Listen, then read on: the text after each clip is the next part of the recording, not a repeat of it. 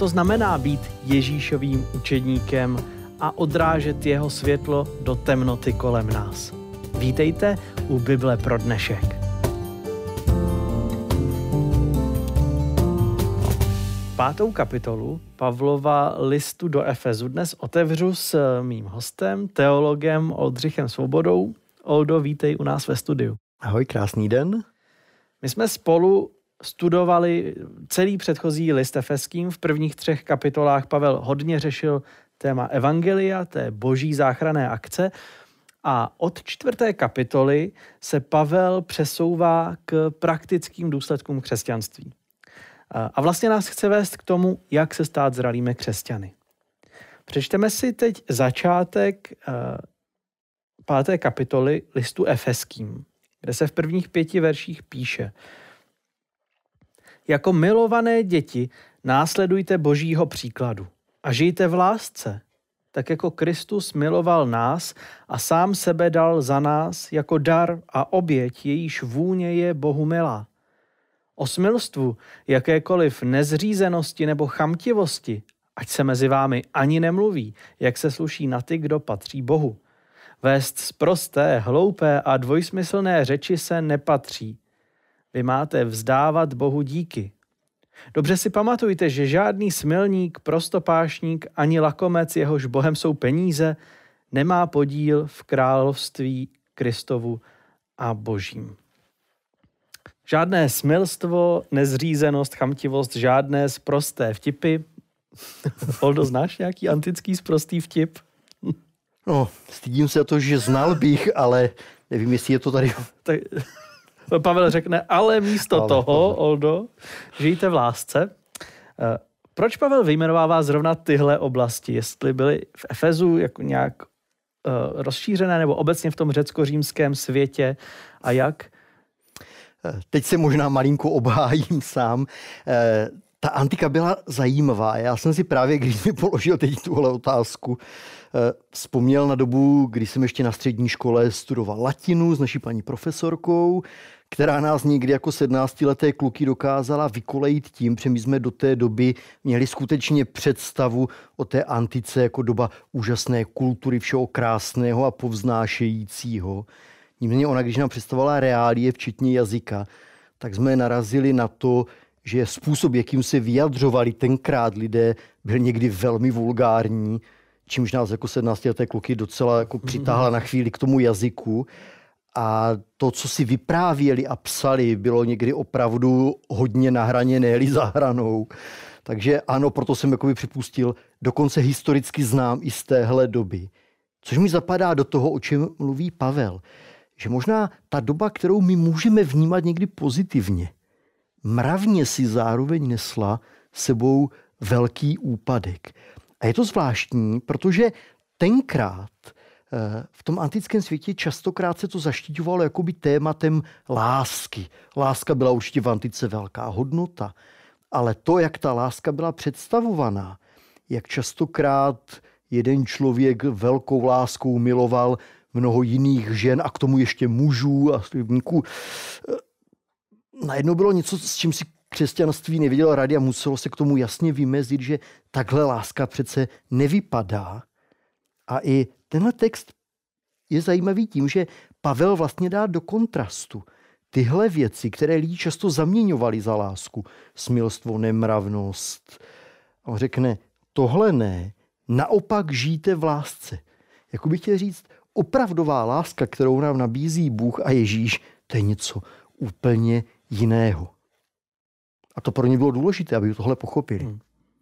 A myslíš, že kdyby Pavel psal tenhle dopis dneska, a ne třeba do Efezu, ale nám sem do studia do Prahy, myslíš, že by tam ještě něco, něco dopsal, něco, co podle tebe trápí naši společnost nebo církev, ale nejde to ruku v ruce s tím božím příkladem, který máme následovat? Žel se obávám, že možná některé věci by ani nemusel formulovat jinak, že už to, co jsme četli, je nadčasové. Že i věci, které tady jsou jmenovány, možná někdy nám jako křesťanům možná ani nepřijdou problematické ve vztahu k našemu křesťanství. Prostě to je taková ta životní zábava. Hmm. Přece chceme ten život mít radostný a trošku vtipný. Eh, na druhou stranu, tam ale nejsou jenom, řekněme, takové ty morálně problematické věci z oblasti třeba sexuality. On pak jde dál, lidé lakomí, kteří žijí pro peníze. A najednou se zdá, že vlastně všechno to, co jmenuje, má jeden společný jmenovatel a to je takové já. Hlavně, abych já se měl dobře. Jak já můžu z toho života vytřískat co nejvíc pro vlastní požitek. A tady možná by se u každého z nás ten seznam hmm. trošku už rozrostl o různé jiné věci. Ale on řekne, tohle není ten směr, kterým chceme jít. Jestli chceme mít lásku, která opravdu přinese radost, tak je, on řekne, pak to zkusme dělat jako Bůh, který se vůbec nezaměřil na to, aby on z toho měl požitek. Který se více zaměřil na to, aby druhým přinesl radost a štěstí do života. A jeho radost to už byl vedlejší efekt.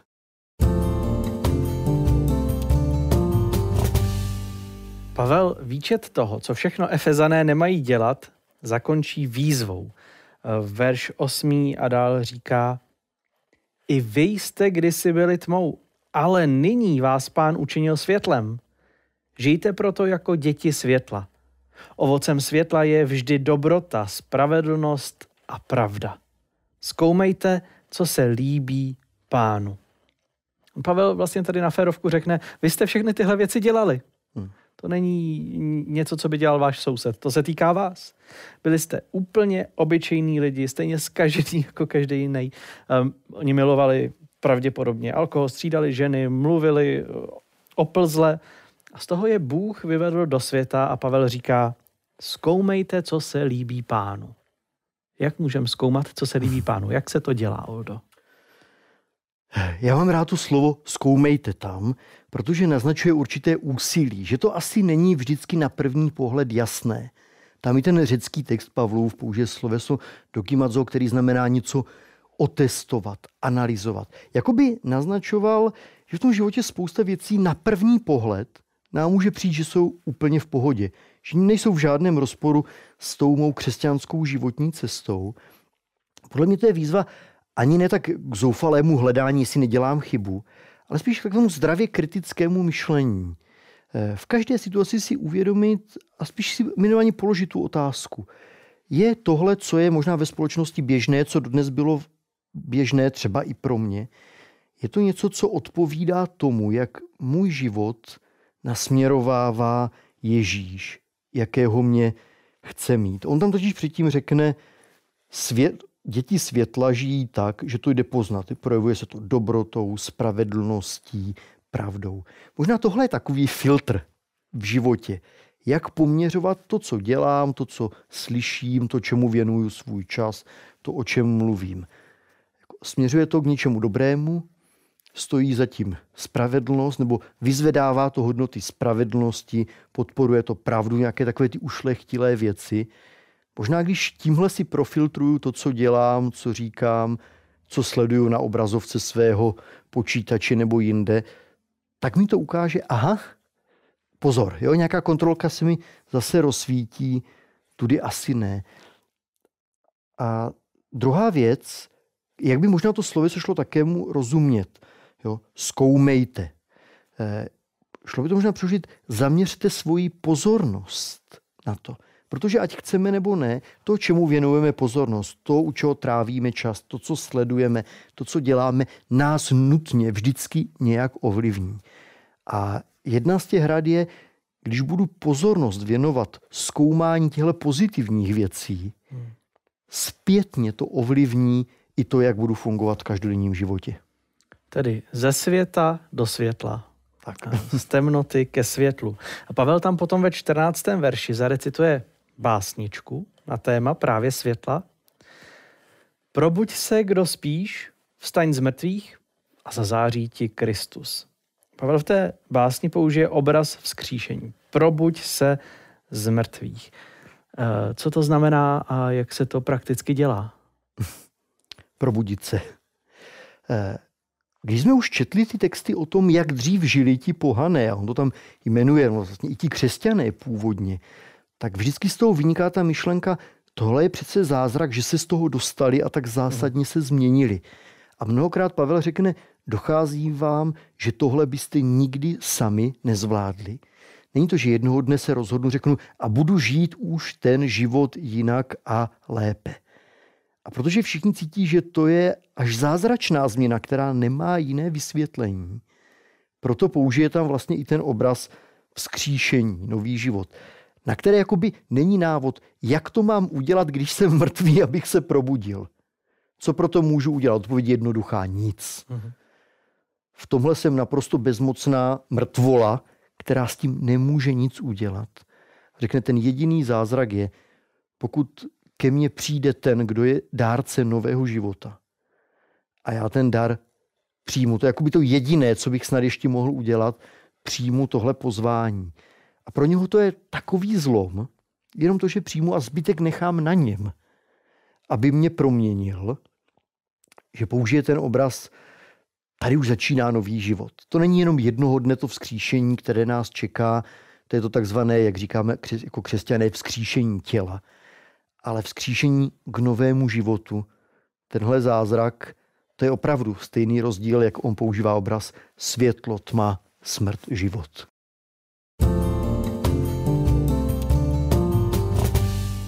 Od 15. verše tam Pavel potom píše.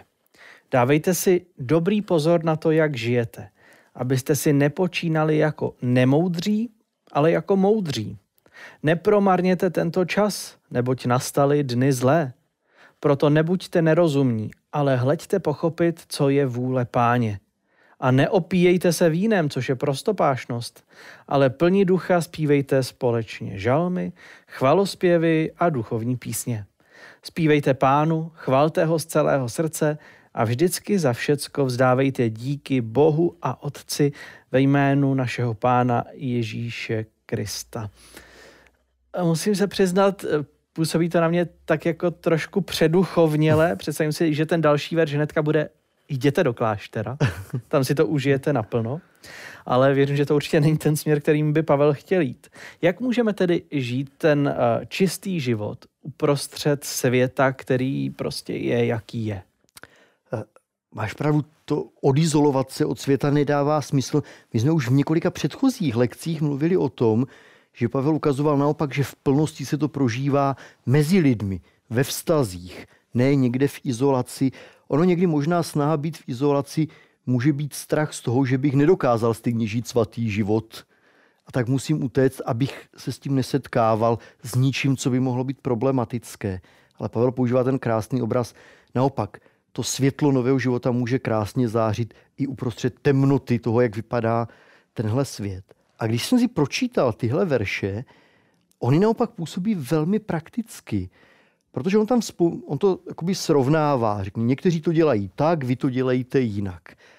Ale přitom říká, lidé mají všichni stejné touhy, potřeby a přání. Třeba prožívat v životě radost. Jo? Užít si toho života, nenechat se zničit jenom starostmi, ale prožívat to. Ale na to nemusím nikam utéct. Tuhle touhu a potřebu já mám úplně stejnou jako největší pohan. Otázka je, jak ji naplním. A Pavel trošku to dělá s nadsázkou a používám i malé slovní hříčky. Říká, někdo, protože má tuhle potřebu a chce se cítit radostněji, se musí napít. Hmm. Už je tam obraz člověka, který potřebuje na to alkohol. Řekne, ale vy máte stejnou potřebu, ale někdo jiný vám ji naplní. Vy na to nepotřebujete ani ten alkohol se vším tím negativním, co pak sebou ponese. Vy můžete mít větší efekt než z, z alkoholu. Tu dobrou náladu můžete mít také, bez toho bolé hlavu potom. A tohle pro vás může udělat Boží duch. Dneska bychom mohli říct, chcete-li mít dobrou náladu, nenaplňte se spiritusem, ale spiritus, duch, když vás naplní. Jo. A to je praktický život. Já prožívám stejné věci, stejné obtíže jako kdokoliv jiný. Mám stejné touhy, stejné potřeby. A lidé můžou říkat, jak to, že ty tuhle radost prožíváš a nepotřebuješ ty berličky, tu flašku, cokoliv jiného si tam doplňme k tomu. Podobně říká, radovat se, prožívat společenství mají také všichni lidé. Hmm. Ale záleží, jak ho budu prožívat. Bude to jenom, abych sám sebe uspokojil, nebo abych i druhým přinesl radost. A tak když to pročítám, Myslím, že to je přesně, jak to prožívat v každodenním životě. On pak to zakončí slovy za všechno vzdávejte díky Bohu. No kde jinde se mohu učit vděčnosti každý den, než v tom nejreálnějším životě, kdy prožívám všechny radosti, starosti s ostatními na téhle planetě a v tom všem se učím vidět boží vedení. Hmm. Mě by ještě zajímalo, Pavel tam mluví o moudrosti. Jak se tohle všechno pojí s tím uh, důležitým biblickým tématem moudrost? Co ta výzva? Buďte jako, počínejte si jako moudří. Co to znamená? Eh, moudrost je zásadní biblické téma a nutně mě vrací už do starého zákona k postavě, kterou si dneska asi i nekřesťané spojují výrazně s moudrostí, moudrý král Šalomoun. Vzpomínám na ten jeho příběh, kdy vlastně na počátku své vlády hospodin mu dává tu možnost. Co ti můžu dát pro to, abys byl dobrým králem? A teď bychom čekali, co všechno si vybere a on tenkrát žádá o moudrost. Ale on použije pro mě strašně silnou formulaci, která mi pomáhá. Nebyla to moudrost ve smyslu, chci být nejchytřejší, chci mít nejvíc informací, chci mít skvělé vzdělání. On tenkrát prosí, on říká, pane Bože, dej mi prosím vnímavé srdce, hebrejština tam má dokonce výraz, dej mi srdce slyšící a naslouchající, abych uměl správně vést tento lid a abych uměl rozsoudit, co je dobré a co je zlé. Tohle je pro mě strašně zajímavý příběh, který mi ukazuje, že opravdová moudrost je Bohem daná schopnost rozlišit, co v konečném důsledku je dobré a co je zlé a škodlivé. I když to tak nevypadá. A já jsem začínal tím, že eh, antika to měla někdy hodně pomíchané. Někdy to mělo nálepku něčeho velmi dobrého. Pozvednutí kultury, lásky. Všechno se to jmenovalo natřeno na růžovo pěkně. Ale ve skutečnosti v božím pohledu to bylo zlé a těm lidem to jenom ubližovalo. A já jsem rád, že Pán Bůh je ochotný nám dát tuhle moudrost, abychom dokázali rozlišit v tom relativním světě, co opravdu je dobré, co je zlé a šli za tím dobrým a nabídli to i ostatním. Oldo, já jsem moc rád, že jsi tu dnes se mnou byl a že jsi věnoval svůj čas tomu, abychom lépe porozuměli tomu, jaký dopad má to Ježíšovo poselství do našeho života. Uvidíme se spolu zase za týden. Budu moc rád. Jaké existují možnosti sdílet křesťanské hodnoty? Co třeba korespondenční kurzy?